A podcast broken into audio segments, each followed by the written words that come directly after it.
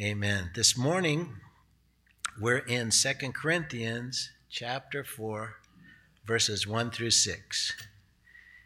And in honor of God's word, would you stand with me as I read this passage?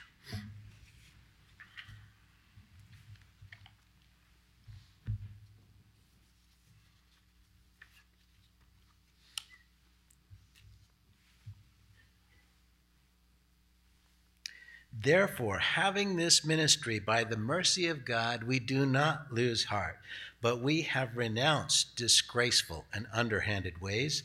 We refuse to practice cunning or to tamper with God's word, but by the open statement of the truth, we would commend ourselves to everyone's conscience in the sight of God. And even if our gospel is veiled, it is veiled only to those who are perishing in their case, the God of this world has blinded the minds of the unbelievers to keep them from seeing the light of the gospel of the glory of Christ, who is the image of God. For what we proclaim is not ourselves, but Jesus Christ as Lord, with ourselves as your servants for Jesus' sake. For God, who said, Let light shine out of darkness, has shone in our hearts to give the light of the knowledge of the glory of God in the face of Jesus Christ. Amen. This is God's word. You can be seated.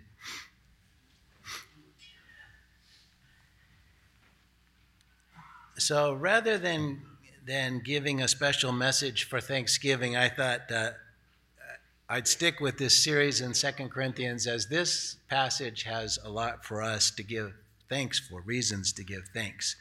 The first verse again, therefore, having this ministry by the mercy of God, we do not lose heart. Paul speaking, of course, of himself and his ministry team. It seems like I only know actually of one time in all his missionary journeys that he traveled somewhere by himself. And uh, it was just between two cities. It was a time of reflection. But other than that, he always had somebody ministering with him, sometimes a whole team of people. And that those those people, Paul and those he surrounded himself with, had a burden for the condition of the church in Corinth. They knew Paul had sent that letter of correction, and they were concerned as to how they had received that letter. Were they going off on a tangent and going to be antagonistic towards Paul as they had been in, in the in between, or were they going to receive that correction? So uh, Paul and his team, they just continually died to themselves to serve the churches. Nevertheless, it's the mercy of God upon all who shepherd the flocks of God to call them to be ministers of the new covenant, a covenant incomparably more glorious than the old covenant. We are called by the mercy of God, and none of us is worthy of the call. We do not merit the calling. It's the mercy of God who chooses whom he wills. And as Paul said, none of us is sufficient for these things. There's not a man on earth who's sufficient to be a minister of the new covenant. It's all the grace and power of God. Our sufficiency, Paul writes, is of God. That's our sufficiency.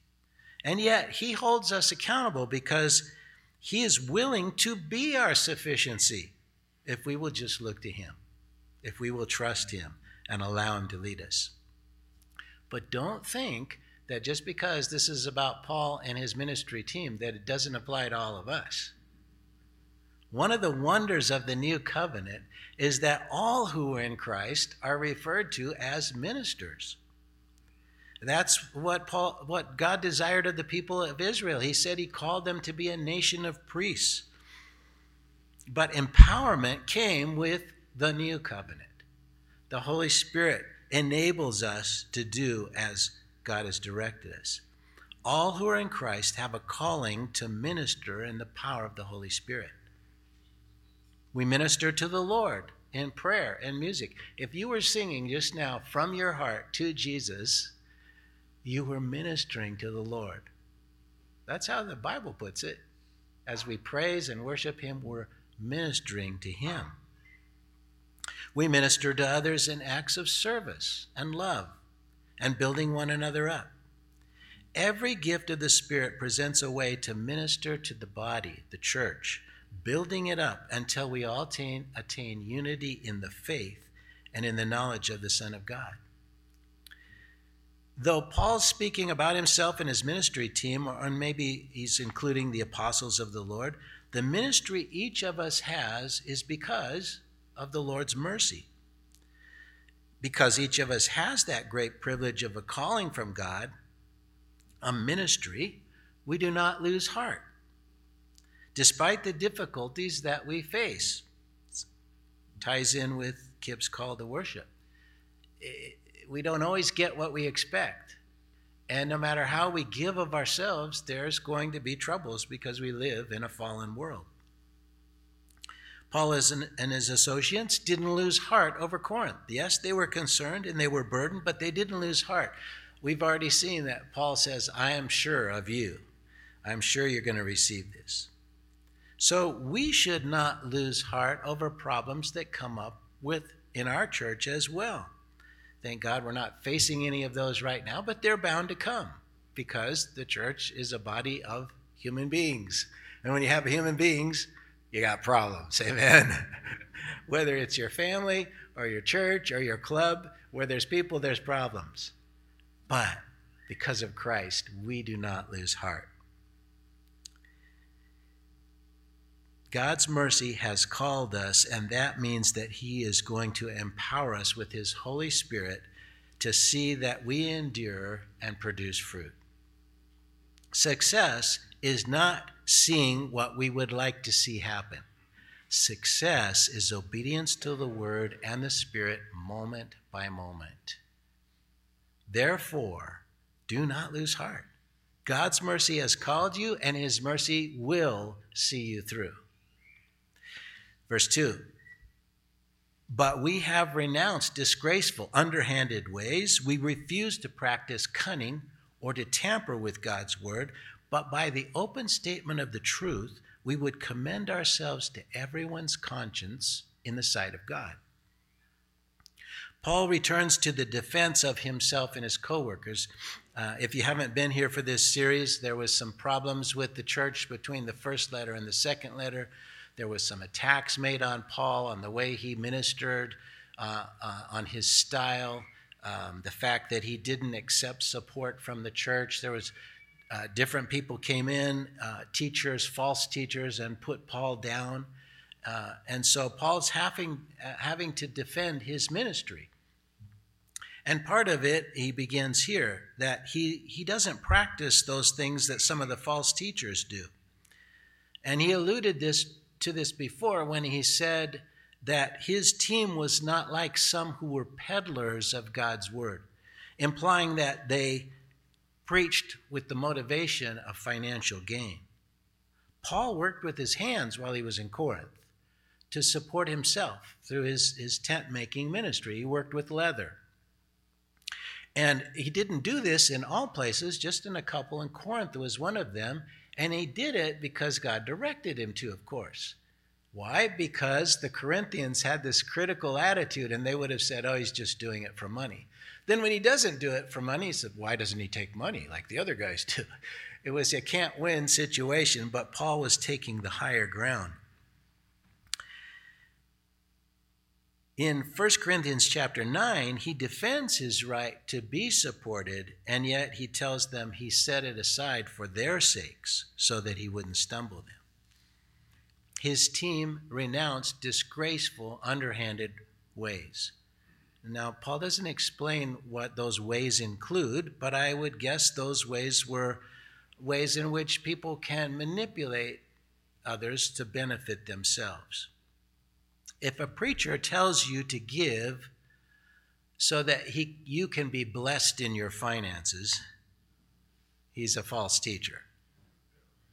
God does promise to repay our sacrifices. He does promise that we will reap what we sow, but that doesn't mean you can give financially to get wealthy. The prosperity gospel is a way to manipulate manipulate the greed in the heart of man. Our old nature to justify the love of money. I've witnessed an entire congregation. I went to, I was between churches 20 plus years ago, and I was trying to find where God wanted me. And so I went to every church in the Verde Valley just saying, Lord, and we even went to Japan saying, Lord, where do you want us? What do you want us to do? And one church we attended at this particular, uh, in, in the Verde Valley, I won't name which one it was, um, they had a guest speaker. And the guest speaker had a really nice suit, and he got up there and he was telling him he's going to deliver you from the from the spirit of poverty you just need to give. And then through the, his message, he manipulated the congregation to start coming up and giving him money. He left with the, I was scared to death that God was going to have me stand up and say something. Because I had just read a, pro, a passage in Peter about false prophets and greedy, greedy ministers. And I just knew God was going to say, Get up and say something. So I was literally sweating. At the end of the service, I was thanking God at the end, He didn't have me get up and say anything. At the end of the service, his pockets were stuffed with cash and checks. And I was just praying, please say that he's going to give it to the church for the expansion that they wanted to do. No, he walked away with it. I was sick to my stomach. And it's not unusual.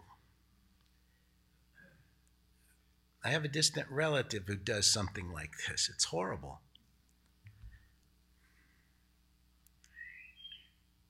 The preacher should never use what he knows to be desires within man's heart to manipulate and distort the Word of God. When we misapply the Word of God, we distort who Christ is because he is the Word made flesh. And we, when we misrepresent him to the world, we squelch the Holy Spirit and we give people a reason to reject Christ. That is a frightening thought. The Greek word here used for tamper is, is only used here in the New Testament, but when we look at other Greek documents from the time, it was used as uh, an expression of diluting wine with water, watering down the wine. In other words, don't water down the Word of God to make it acceptable to those with a certain mindset. It could also imply contaminating it with ideas that are foreign to Scripture. Kent Hughes gives a list of ways in which God's Word is tampered with today. Men can intentionally distort God's Word, and I'm quoting now, for gain. But it's far more common for evangelical preacher to edit God's word by one, removing the text from its context and using it to say whatever the preacher likes, or two, by moralizing the text so that it's reduced to an ethical maxim that fits any religion, or three, by using the text to promote hobby horses and four, by dogmatic instance that the text says things it does not truly say. This homiletical hocus pocus has subtle roots such as the desire to be clever or popular or synthetically relevant or intellectually respectable or to make the gospel acceptable. But most often, God's word gets watered down by the preacher's laziness he simply will not do the hard work to engage in the text to preach it in context. I thought, wow, that's powerful. He said it better than I could say it. There's nothing more important than correctly conveying the Word of God. We're born again by the Word of God. It's the sharp two edged sword that divides between the soul and spirit. Truth is the belt of the armor of God that holds all the rest of it together. It brings conviction that leads to repentance, and therefore it is a way of life. It's our daily manna. We dare not substitute it for anything else. The explanations of man may help us understand the Word, but there are no substitute for the Word of God. God's chief means of communicating with us is through words. Have you ever thought about that? He is the creator of language. He chose to communicate to us through words. We're told in Scripture that if we want to be spiritually successful in life, we must meditate on the Word and give ourselves completely to the Word. We're told to memorize it, which is hiding it in our heart. Jesus said, Man doesn't live by bread alone, but by every word that comes from the mouth of God. The software I use for the my Bible, some if you a lot of preachers and, and students of the word use a, a software called Logos. And Logos keeps a track of how many, because that uh, whenever we do something in our software, it goes, it's recorded in at the at the center so that they can keep track of which ones you underline and what comments you make so you can restore it if you need to. So they keep track of how many things are underlined by how many people. And the first part of this passage is underlined by 2,600 people, but no one underlined the last half that speaks of the integrity of the minister, which is essential. And I thought, wait a minute, most of the people using this are ministers. Why didn't they underline that part? Yikes. When, when I was studying for the ministry, someone shared with me that you cannot call people to a higher place than you have been. In other words, it, it is the job of the minister to grow spiritually so that he can call people to the place he is going, that he's leading them. Now you, you can I can invite you to go places I haven't been, but it's not very compelling. He openly proclaimed the truth, as the Apostle Paul, which contrasted with those ways that he was renouncing in others. He was saying, Look at my life. I'm going there. Follow me. In fact, he says that be imitators of me. So before God as his witness, he asked them what their own conscience declared about him. I hope we could write the entire church of this city and ask the same What do you think of Wayside Chapel? What does your conscience declare about Wayside Chapel? Because every church has a reputation in its city. He was originally with them for a year and a half, and he was certain, with God as his witness, that what he had spoken and the way he acted was always truthful and always sincere. Even when he was opposed, he acted no differently. By the mercy of God, may all of us be able to say the same about whatever ministry the Lord has given us. Integrity is a powerful witness of a transformed life. Verse 3 And even if our gospel is veiled, it's veiled to those who are perishing. Paul returns to the veil analogy that he was using in previous chapter. In chapter 3:14, he tells us the veil is the hardening of the mind which is a hindrance to receiving the gospel. And here in verse chapter 4 verse 3 Paul says the same hardening applies to all who are perishing. When people cannot see the obvious, it is a spiritual issue. You, you ever wonder why, when you're talking to somebody and you just you you get into spiritual things and you tell them something that's just so black and white and they they're like I don't see that. It's spiritual. It's a spiritual issue. Their, their eyes are blinded to it. The God of this world has blinded them. I look at the current divisions in our nation and I'm amazed that so many people can't see what's staring us in the face. It isn't just political, it is spiritual. What causes people to choose that which is obviously to their detriment and cling to decisions that have, that have proven to be harmful? It's a spiritual war. Hardened hearts don't want to see the truth, they don't want the veil to be lifted. Verse 4 In their case, the God of this world had blinded the minds of the unbelievers to keep them from seeing the light of the gospel of the glory of Christ, who is the image of God. If we looked at this verse alone, we would think God is unfair to blind the eyes of some and not others. But in context, we see that they have already hardened their hearts. If we want an excuse not to see the light of the gospel of the glory of Christ, the God of this world will gladly give us one. If we're resisting the grace that, that God is offering to us day after day and refusing to see what He's showing us when He lifts the veil a bit to let a little light in, then we'll cling to the lies and the deceiver so that we continue to live as our own Lord. But if we think we're our own God, we don't realize we're enslaved to the God of this world. Self deception is aided and abetted by Satan's deception. In the case of Saul of Tarsus, he was blinded by the indoctrination he grew up under. He thought he knew the truth until the day the light of the truth blinded his physical eyes, revealing to him the condition of his spiritual eyes. Did you ever think of it that way?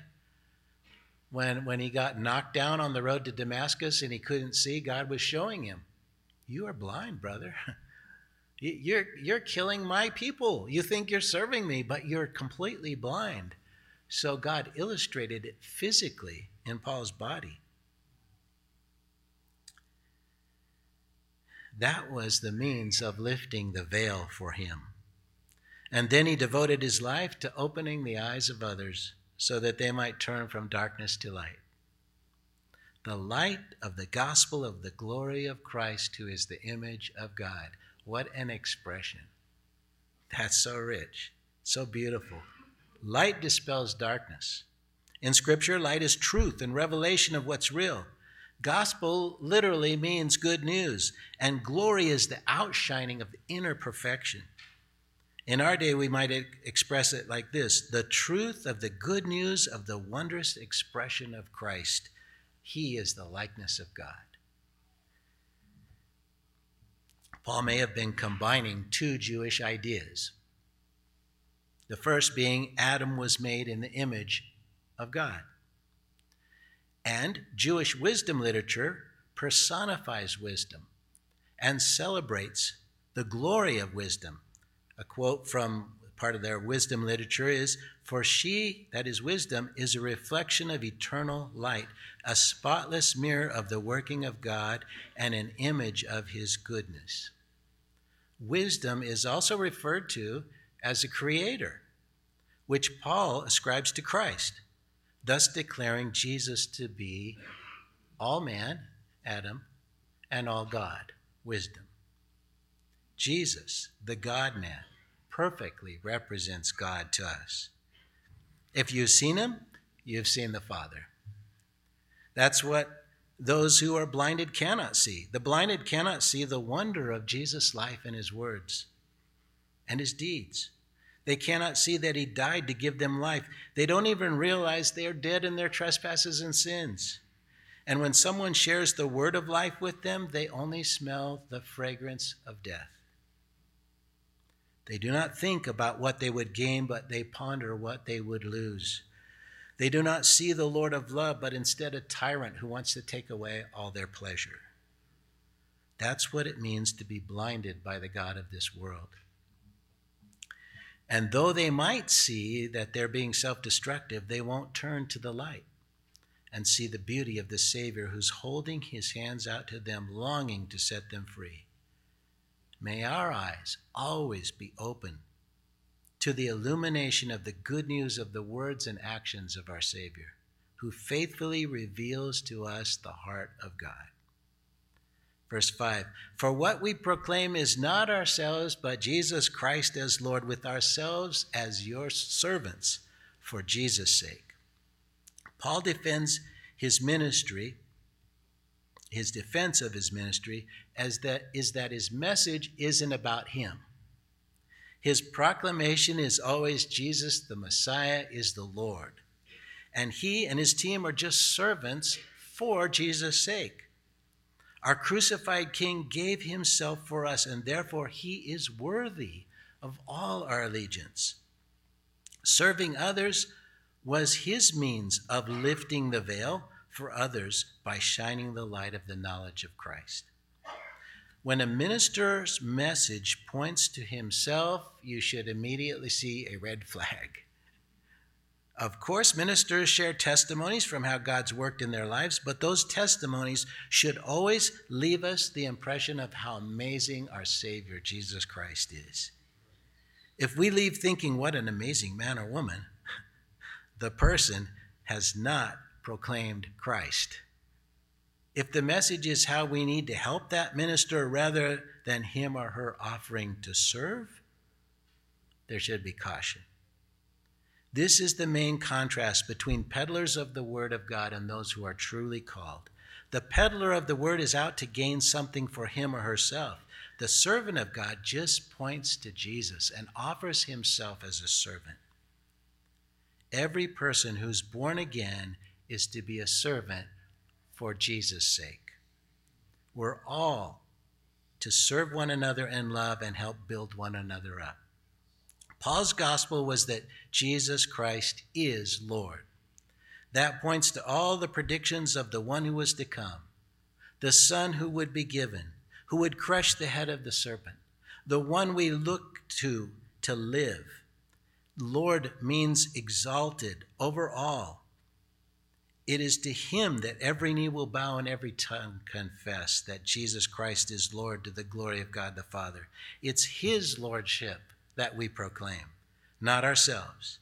And that is the means of the veil being lifted, seeing Jesus for who he is and his glorious position as Lord over all. And verse 6 For God, who said, Let light shine out of darkness, has shone in our hearts to give the light of the knowledge of the glory of God in the face of Jesus Christ. You know, the very first thing that God spoke in Scripture. Genesis 1 3. Let there be light. The physical was created that we might understand the spiritual, especially the invisible attributes of God. Those attributes manifested are a revelation of His glory. The same creative power that spoke light into existence speaks light into our dark souls. Paul experienced this in a dramatic way on the road to Damascus. He's just telling, uh, he's applying what he experienced and he sees in others as well. If anyone comes, it's because of the same gracious light shining in their soul. We could say that creation was also God's way of revealing his glory. His heart desires that light dispel the darkness in the heart of man. His light is His truth, the revealing of His perfect nature. And that's what God shines in our hearts to give the knowledge of God in the face of Christ Jesus. We see Jesus loving children, and we understand that God loves humanity, especially the most innocent among us.